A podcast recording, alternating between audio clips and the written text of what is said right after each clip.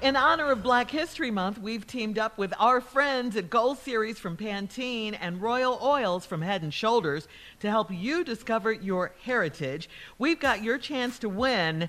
This is really serious. This is really big. We've got your chance to win $1,000 in cash. I said $1,000 in cash plus hair care gift products. Uh, gift baskets from both Gold Series from Pantene and Royal Oils from Head and Shoulders, and two African ancestry test kits for the winner and their spouse or friend. You can enter and get your thousand dollars at Get rules and all of that at steveharveyfm.com. Discover your heritage today. Get all the info at steveharveyfm.com. We discovered our heritage, Carla and I. Carla's from Ghana. I'm from Central African Republic. Yes. Uh, a- and it was great. You'll love it. You'll love it. It doesn't take any time. But anyway, get all the info at steveharveyfm.com. Find out how you can win $1,000 today. All right, we're going to switch gears here now and uh, get into this strawberry letter. It is time. If you need advice on relationships, advice, dating, work, sex, parenting, and more, please submit your strawberry letter to steveharveyfm.com and click submit strawberry letter. We could be reading your letter live on the air, just like we're going to read this one right here, right now. Buckle up and hold on tight. We got it for you. Here it is the strawberry letter. Thank you, nephew. Subject He lives in the hood and he loves it. Dear Steve and Shirley, I've been dating a guy for about a year and a half now, and I'm concerned that he isn't motivated to do better for himself. Uh, the first time I spent the night at his house, I made some comments on how none of the yards have grass and the houses have burglar bars on the windows and doors. I thought to myself, there's no way I'm staying here. But he pressured me. Uh, he assured me that he would protect me, so I stayed over. The whole night, I heard cars going up and down the street and a lot of commotion. After the first night there, I haven't been back to his house. That was over a year ago, and he's gotten used to spending time at my house. Recently, he had a talk about the fact that we never hang out at his house, and he said that I made it clear that his house was not good enough for me. My next question was why hasn't he attempted to make it better or move out? He told me about a police chase in his area and how the DEA seized a large amount of marijuana from a guy down the street. He said he's not fixing his house up until they get a handle on crime in that area. That let me know he has no plans to move. He went on to say that he likes to be around his people in the heart of the city where he grew up. He told me I was scared of my own people. Steve and Shirley, that's not true. I've worked hard to separate myself from the criminal element, and I've chosen to do better. I'm from the hood too, but I moved out. We're both 37 and gainfully employed, making good money. How can we be compatible in all areas except this one? Am I wasting my time? Well, that depends. I mean, that really depends. I'm thinking about where this relationship is going. I mean, do you want to marry this guy at some point?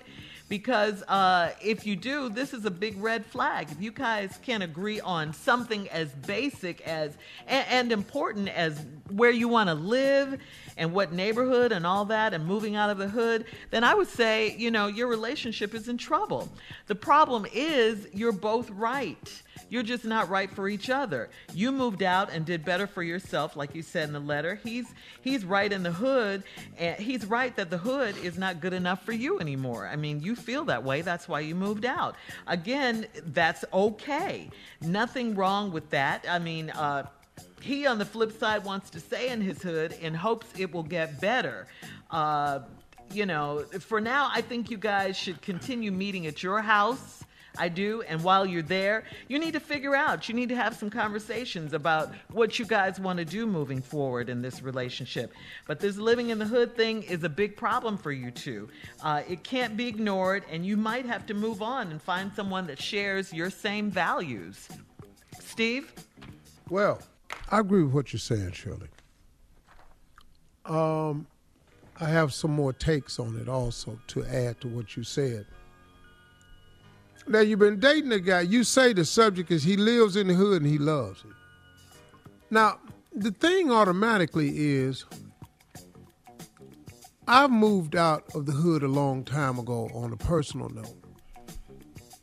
But there are things that I absolutely adored about it.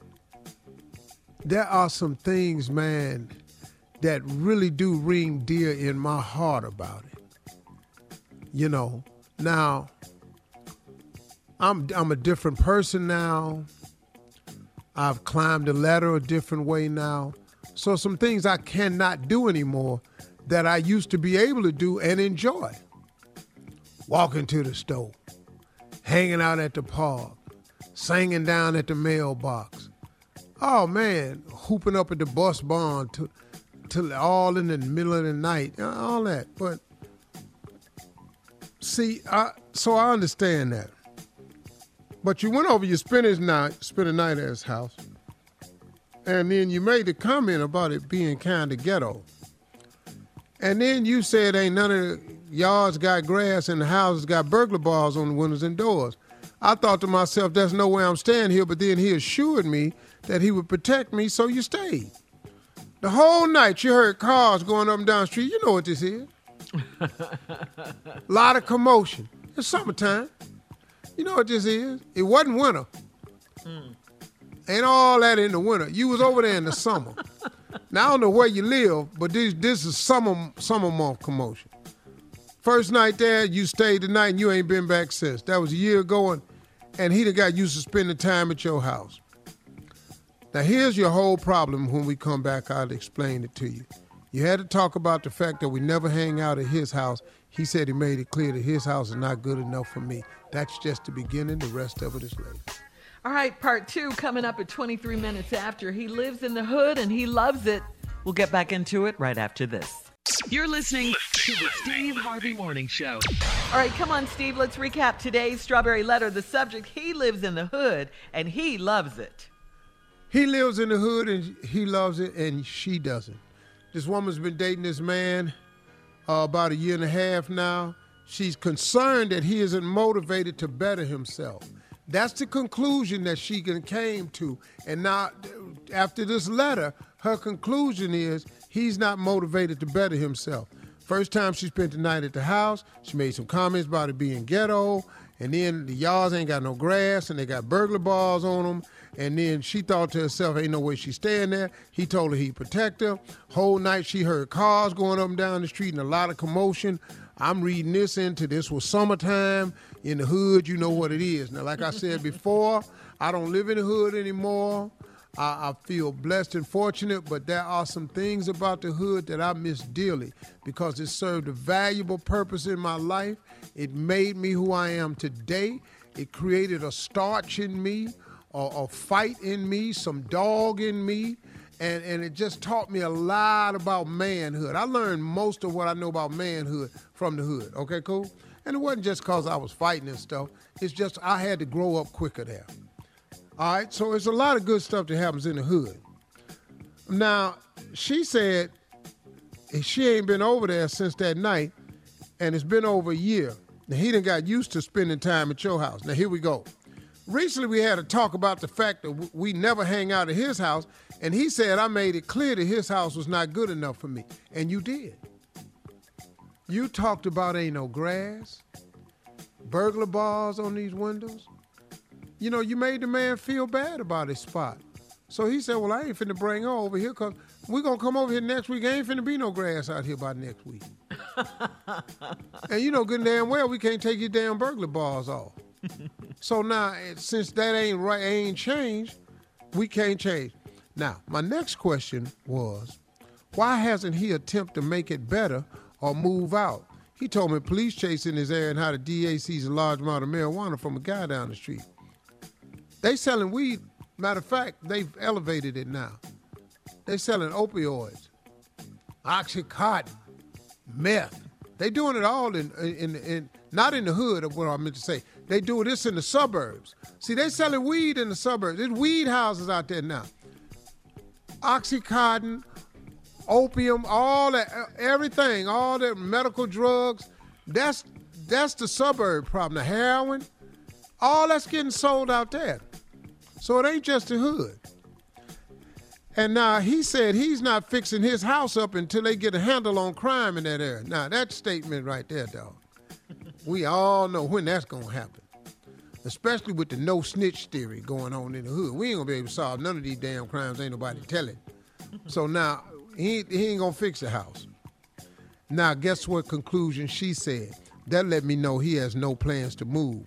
He went on to he said he likes being around his people and in the heart of the city where he grew up. He just trying to justify it. He told me I was scared of my own people. He just trying to push back at you because you talked about his house because they ain't got no grass, got a little rock garden outside, all these balls up, ain't no stairs, you know. And you don't put carpet on your stairs in the hood because you need to hear who coming up the steps. You know all these little tricks and stuff you have to learn in the hood and everything.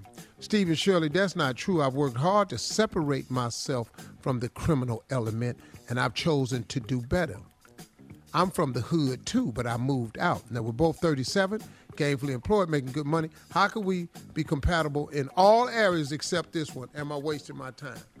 You are absolutely not wasting your time. And I want to share something with you about men that an insight that you may not have taken into consideration. This is not a red flag, but you have to understand something.